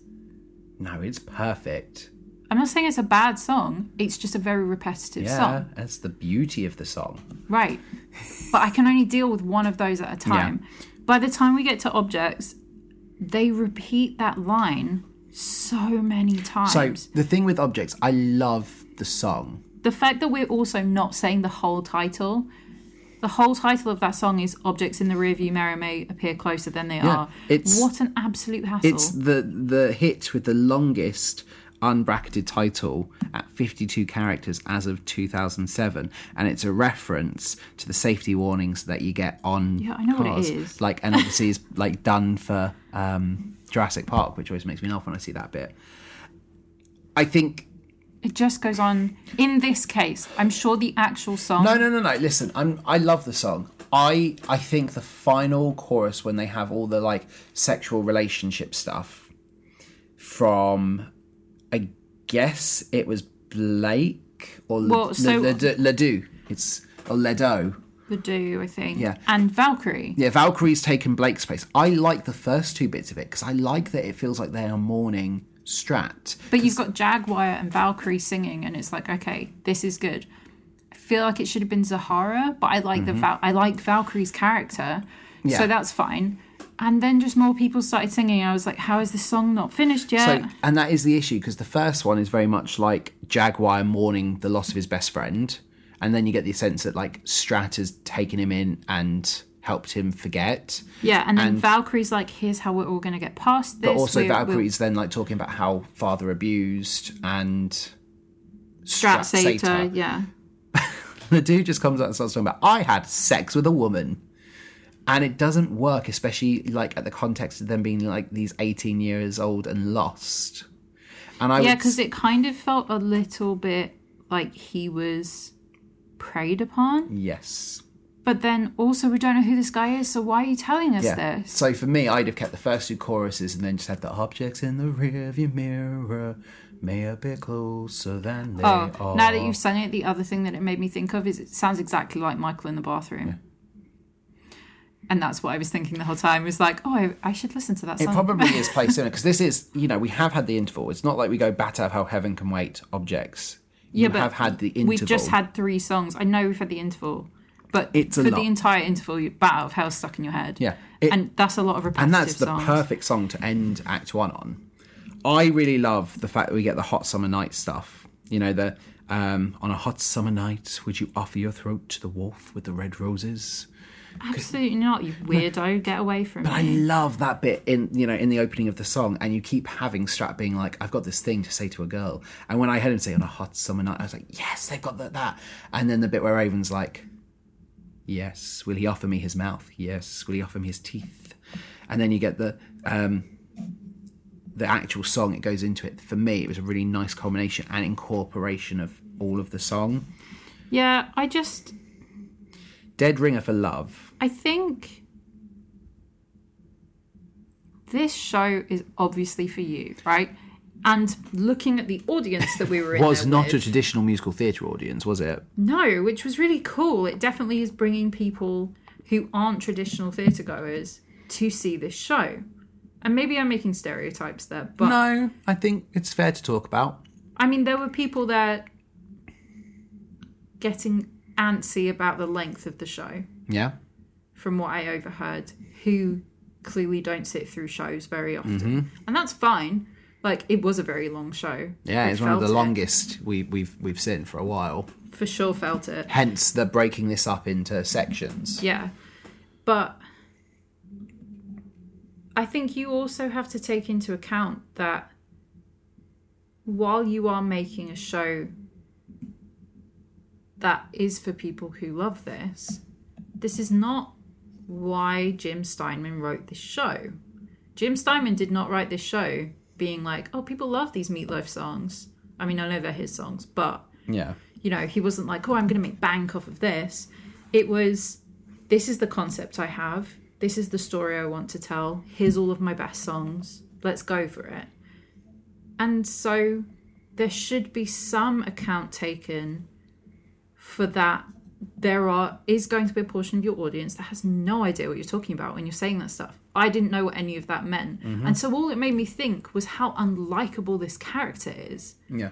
because why is he saying this? And why does he think of himself as the wolf? Like that's not okay. And also you can't compare yourself narratively to a wolf and you're already the leader of a gang. Like he has this lone wolf complex which doesn't make any sense. It just brings up a lot of narrative questions that then don't ever get answered and the fact that raven then has an answer to it oh they keep doing this thing which obviously leads into this, where Peter will recite poetry. I know he's not called Peter. Yeah, I no, don't go care. for it, I don't fine. care anymore. Is Easier for you, yeah. He he recites poetry, and some of it I assume is from stuff, like from albums and stuff, Yeah. and some of it I'm sure was made for this. And there's bits where he like comes out, and the Lost Boys say to him, "Oh, like go for it, Strat, say it, say it," like kind of thing, and he'll recite something. And when he's brought back to life, we have the same thing, and then at the beginning we see that Raven does the same thing, and so it's supposed to be you know kindred poetic mm-hmm. spirits or whatever. But also, you're also kind of thinking, okay, be quiet, edgy teenagers. like, okay, Yeah. okay, my dude, that's fine. Yeah. I think My favorite one is at the beginning when Zahara, is it Zahara that tries to kiss him? Right at the beginning, and he says that to her, and she's like, "What?" no, I think it's Valkyrie. It's great. Correct response. I I think this is the way this show is really going to live now on is with Meatloaf both, show. well, yeah, it's, it's a Meatloaf show and it's Jim Steinman show, and especially because Strat, for the most part, is doing his best Meatloaf impression. But then you also have like Rob Fowler and Sharon Sexton who nail the vocals. Like it's almost like you're listening to the Meatloaf version of Paradise by the Dashboard Light. Mm-hmm. I feel like this show will have a legacy of being more like Six in that it's the closest you will come to a Meatloaf concert Yeah. nowadays. And I think if you go in just wanting to see these songs, you will be happy because they haven't been musical theatrified. You know what I mean? You are seeing the same songs. Yes, you have brief moments through Bat Out of Hell where you stop for some dialogue between the characters where Raven's like, I can't do this. I've got to go home because my daddy's going to kill you. And even on the cast recording, you have that. Hmm. yeah. I hate when they do as that. enthused as I, I was when I heard it the other day. But you've kept the integrity of these songs quite well, I think, without really compromising on them.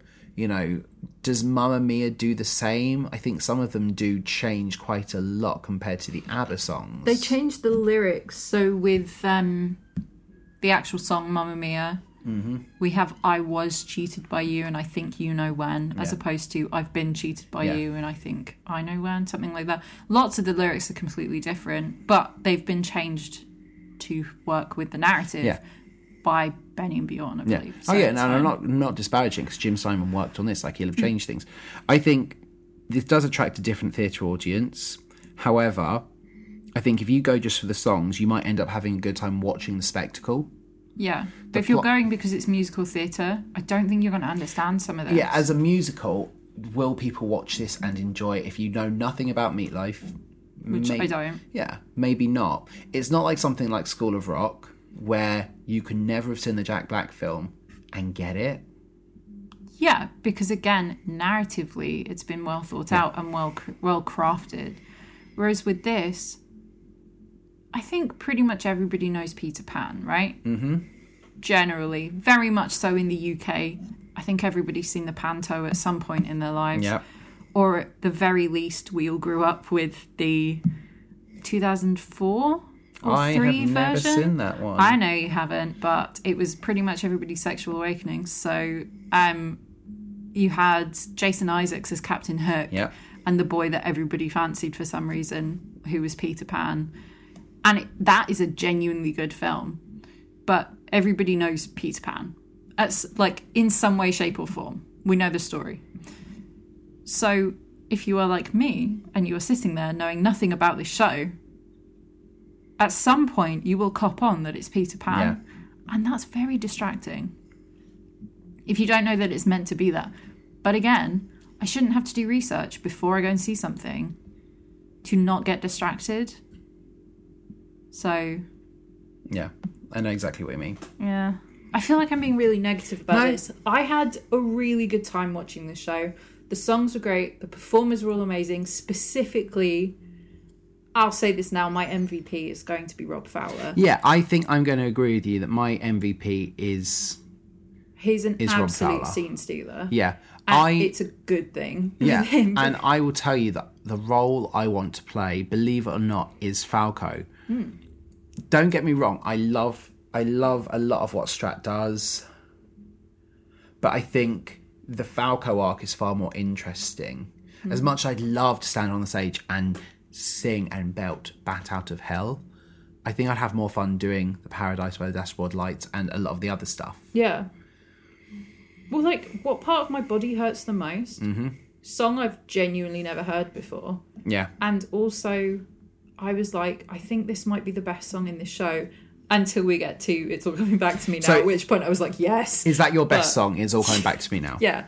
But when they did What Part of My Body Hurts the Most, I was like, oh my God, this is actually moving. Mm-hmm. This is the first time. Well, it's not. But for these two characters, for Falco and Sloane, it's the first time I felt a genuine emotional connection to them as characters. Yeah. Because up until now, they've been pretty funny. Falco's been a bit scary, but together they're quite funny. Yes. And we get to this point and they're talking about how they feel like they've been torn apart from each other, where they were like, it's like having a limb ripped off. And that's something I think everyone can relate to that kind of heartbreak. Yeah. And that kind of heartbreak where it's specifically that they've grown apart. That's sad. Mm-hmm. And that I cared about. The other thing that made me emotionally care about this show is Tink right before this singing Not Allowed to Love Yeah. because obviously you have the double meaning of him being gay and the only guy that he's interested in isn't interested in him Yeah. and also the secondary meaning of that everybody sees him as a child because he's like 14 or 15 and they're all 18 and how being stuck like that forever Yeah. would be a curse he's Oh, not yeah, taking it as a good thing like everyone else and they don't let him live with them Yeah, they don't, do they? It's no, very he weird. lives somewhere else, and they keep telling him you can't keep hanging around here. Which I'm assuming that there must have been other younger kids that were changed, but that sounds horrific. That does sound horrific. but like he's just old enough that he's at that age where he's starting to feel like an adult and to try and explore who he is as a person, Yeah. only to be told at every constant move that he's not allowed to do that because that would be weird Yeah. and he has the i'm going to compare it to interview with a vampire he has the claudia basically personality type where he's like who is going to love me Yeah. because the only people who are going to are perverts or little children and what do i do then when the kids out the kid that's my age outgrows me Yeah. because then they're a pervert and so like that's sad and difficult to think about and like really interesting when you get into it so i really care about these characters but obviously they're not the main characters so we have to keep going back to strat and raven and i don't care about either of them because they're Teenage both angst. so angsty. They both are angsty in a way that's not even new. You know, it's so typical. And I think also I don't agree with any of the choices that Raven makes. Yeah. Specifically, picking up a t shirt right at the beginning of the show that your father has just ripped off of a child and is covered in blood, and then being like, I will wear this forever. Absolutely not. that needs to go in the wash. so you would say then your favourite songs, your best songs, it's all coming back to me now, Mm-hmm. slash what part of my body hurts the most, slash not allowed to love. And who needs the young? See, my best song is absolutely Bat Out of Hell because I think it delivers. It's a song that I think you go in with the most expectations of in this. And I do think it delivers, and I think it's a really great sequence. I loved Paradise by the Dashboard Light. You know, having those two characters, you know, Falco and Sloane be the centre of this and it being really fun. In terms of a song that I think really surprised me with how much I enjoyed, I'm, I will also say "Who Needs the Young" is is up there as as like a best song because it's a really f- like great introdu- introductory number to their dynamic. Mm. Obviously, it's all coming back to me now. Was great. I do anything for love, but I won't do that. Is great, and there's a, a wide range of Meatloaf songs that I love on it. In terms of skip song, I would probably say two out of three ain't bad because I do not care about Zahara and Jagwire's dynamic. I really? Just because I don't, I love the song, hmm. but I just don't care about their dynamic because not enough is done to actually make me care about either of them. You know, hmm. Zahara more so. Zahara, I have more question about. Jagwire, just again, and this is the issue. You've got a lot of ensemble members who are very, very talented playing the Lost, and even though they all have names, apparently, I never heard their names. Valkyrie is the only name. Yeah, Valkyrie's that the only. I heard because they called her it. Yeah, and that's the thing. No one else really has names. They're just like nameless faces to plod out the ensemble, and that doesn't take away from how talented they are. But then when you've got Jagwire singing this song, I don't really care. Yeah. So that's why I would say two out of three ain't bad is a skip song for me. But I could listen to this whole soundtrack, I think, without skipping anything. What would you say is your skip song, and why is it objects in the rearview mirror may appear closer than they are? It absolutely is. I don't know whether I was just really tired by this point. It's a very long song, and I, I, really I do long take that point. It's a very, very long song, and I actually think here it's possibly a little. It, it's a poor choice to have it here when you're trying to re-engage people with the story. Well, and Act Two opens with a ballad. A ballad already? Yeah. Well, What exactly. a stark departure from the source material. So Raven sings "Heaven Can Wait." Do you know what? I can't even remember how that song goes. So I think it has to be Heaven "Heaven Can, can Wait." wait. Yeah, I, that doesn't tell me anything. So I think it has to be "Heaven Can Wait" because I can at least remember how Objects goes Yeah. and how I wish they'd done more with the staging of it, or that they'd had some characters Oh, objects. The staging is quite dull. dance. Uh, They yeah. just sort of stand. It's like um. It's one at a time. It's do you hear the, the stepping no, forward? not that one. It's it's the one from School of Rock with the kids. Just the If kids. only you would listen. Yeah, it's yeah, that. it is. They just sort of stand there. Yeah, I think I, I I love that song. I think it is a little over long for this. We could get rid of the third act of the song, Yeah. and we'd have a really good like thing. It it, it it does take you out of it, but I love that song, so it will never be a skip song for me. Which role would you want to play? Tink, I guess. I think it's irrelevant that Tink is a guy. Mm, I think it's irrelevant. Although I suppose I guess the love would then, girl, then the love would then be the hero worship, but also it would be interesting as a dynamic for like Strat being like you're younger than me, you're too young. you're yeah, too young, and then actually it would help Strat to realize Raven's problem when it's like, oh yeah, but I don't want to make a character straight. You know. no, I know. I guess the good thing is you can very much play Tink Also, Tink could be non-binary. non-binary. Yeah, it wouldn't matter. I think you know Tink as a non-binary role is a is a good role for this. Mm-hmm. I would not want to play Raven. No, would you would you consider playing Sloane, or is that too much? I feel much like I'd you? have a laugh playing Sloane, but actually, all of her songs are pretty good too. Mm. And she gets to join in with "Took the Words Right Out of My Mouth." yeah, I do That like was it. fun. Yeah, I I, like it when really she like when shows Sloane shows up at the Lost and just and Valkyrie proposes to Valkyrie's like, "You're amazing." Yeah, I love it. Yeah. So before we get to our views, Mm-hmm. we're going to talk about Twitter and Instagram, where we got quite a few interactions this week, such as the power of Jim Steinman and Meatloaf. So on Twitter, fifty percent of people said they've never seen it. yep. doesn't surprise me to be honest. 17% of people saying it's okay, 33% of people saying yes, it's paradise. So nobody said, any, any, anybody who'd seen it, nobody said no to enjoying it. Either it's okay or yes, it's fantastic. At CDN Steve Martin said, Love it. I saw it twice in Toronto. Highly recommend this show.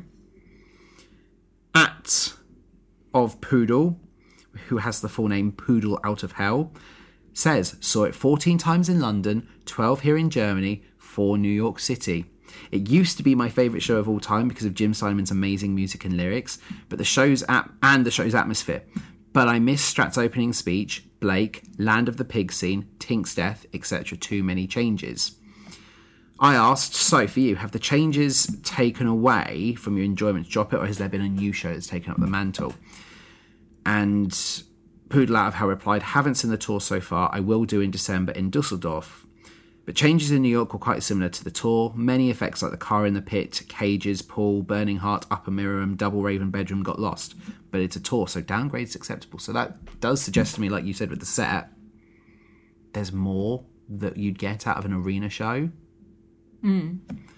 They cut so many of my favourite things since the Coliseum run. Intro by Strat, Raven makes no sense at all. Good Girls Just Won't Quit, the most beautiful sc- song describing Strat and Raven's love. Falco's butcher scene, objects being so intense because of the three different male voices, which again, interesting dynamic. Now they cut Blake and installed Valkyrie, which makes it so random. Tink's Death Cut, which means the beat is yours forever, gets somehow meaningless in the show. So, no, there is no other show I love more. Just want the show Jim imagined and was involved with back. But that's just my personal opinion. Others may think the changes are an improvement. That's fine.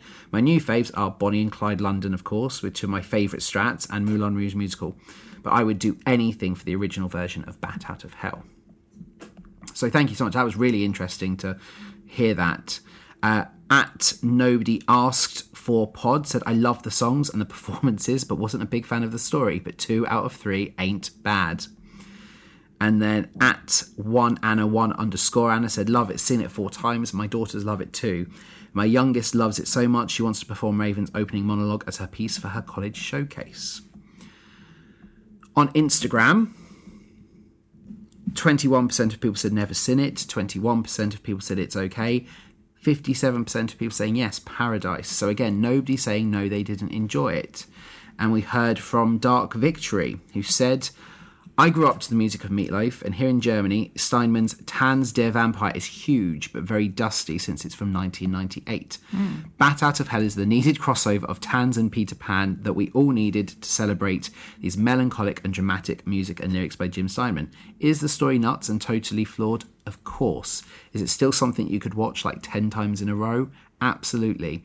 You learn to love this show. I talked to a lot of people, and many disliked it the first time, but still watched it a second and third time. It's just a pity they cut Good Girls Go to Heaven because it was a bop. You'll be pleased to know it is there. It's just the encore song mm-hmm. for Meatloaf and for Jim Steinman. For me, it's a five star show. Yes, the plot is flawed, but I enjoyed it. I had a great time. I would go see it again. I would see it a lot if I got the opportunity to. What was your star rating? Two. Okay, And why? I'm sorry for no, it. this it's fine. I'm not. I'm not going to get upset by it. Why is it a two star for you? I think I'm very emotionally attached to Peter Pan. Yeah, I was a kid who was at Ormond Street Hospital. I was a kid who read fantasy books to escape. So Peter Pan, I was very attached to, and I just don't understand the choices made with this. Yeah. Like the only way I can understand it is that, like I say, Jim Steinman read Peter Pan as a kid and was like, Peter and Wendy should have got together, which just never feels right. Like that's a weird thing to think Yeah. about two children, one of whom is stuck. and so I think I get I'm more stuck on the Peter Pan-ness of it all than the like maybe if he'd adapted Dracula, I'd be more okay with it. it, but for you, it's a story that is so sacred and important to you that Yeah, and I'm sure I'll get it called out for it, but And I'm sure you'll have very similar opinions when we do talk about Peter Pan in two weeks, because you have said to me you don't like the Disney version, mm-hmm. and and that also makes you understand why I'm not so drawn to the story of Peter Pan, because it's really the only like version I've seen of it outside of Once Upon a Time. Mm-hmm. I mean, what what gave you two stars? So is it the plot that drops it, or is it you know, or is it the two stars that it has, one of them is for the set and costume design, and the other one is for the music. yeah? And the rest of it is lost out to So when you say the music, you, you mean the songs or the actually musical performances. the performance? So you mean the, the, the stuff from the performers? Mm-hmm. Cool. And they are incredible. yeah, this is the thing. I wasn't let down in any way by any of the performers. They were all fantastic.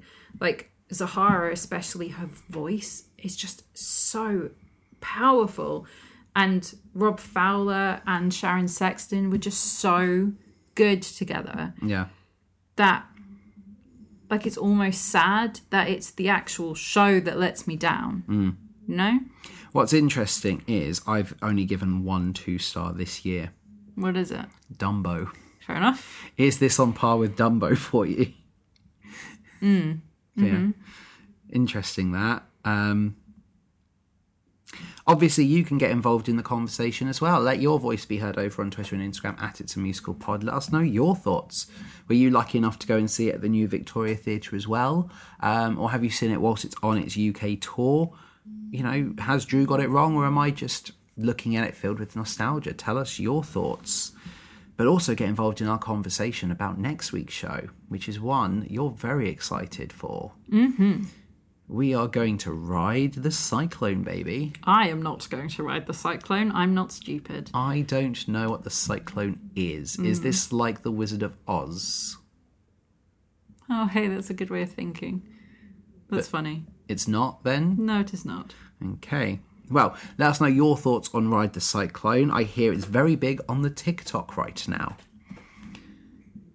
We are then going to be finishing off our year by talking about uh, Peter Pan, the 2022 movie adaptation of Cyrano, Netflix's 13. We're then going to go into our holiday season. We'll start with Holiday Inn. Then we'll be talking about Jingle Jangle before we get to, I think, everyone's favourite Christmas film, The Muppets Christmas Carol. Mm-hmm. And we will be ending our year with the very exciting brand new musical film adaptation of Tim Minchin's Matilda. Yeah. So that is our rest of the year. And you can, of course, get involved with our year in review. Look at all the great musicals that we've talked about from West Side Story at the end of last year all the way up to Matilda. Give us a list of your favourite musicals that we've covered so far. Uh, we're going to be recording that mid December. So, you know, drop us a DM on Twitter or Instagram, email us at it's a musical pod at gmail.com. Send us a voice note if you want, and tell us what your favourite musical we've covered this year is and why. As always, you can download us on a multitude of great podcasting platforms. We're available on Apple Podcasts, we're available on Google Podcasts, on Spotify, on the Amazon Music app under the podcast section of the radio. You can find us on Stitcher, Goodpods, and our OG hosts Podbean. And if you like the show, why not subscribe, share us with a friend or a family member, and leave us a review. But until next week, we will see you the same bat place, same bat channel. Have a magical musical Monday.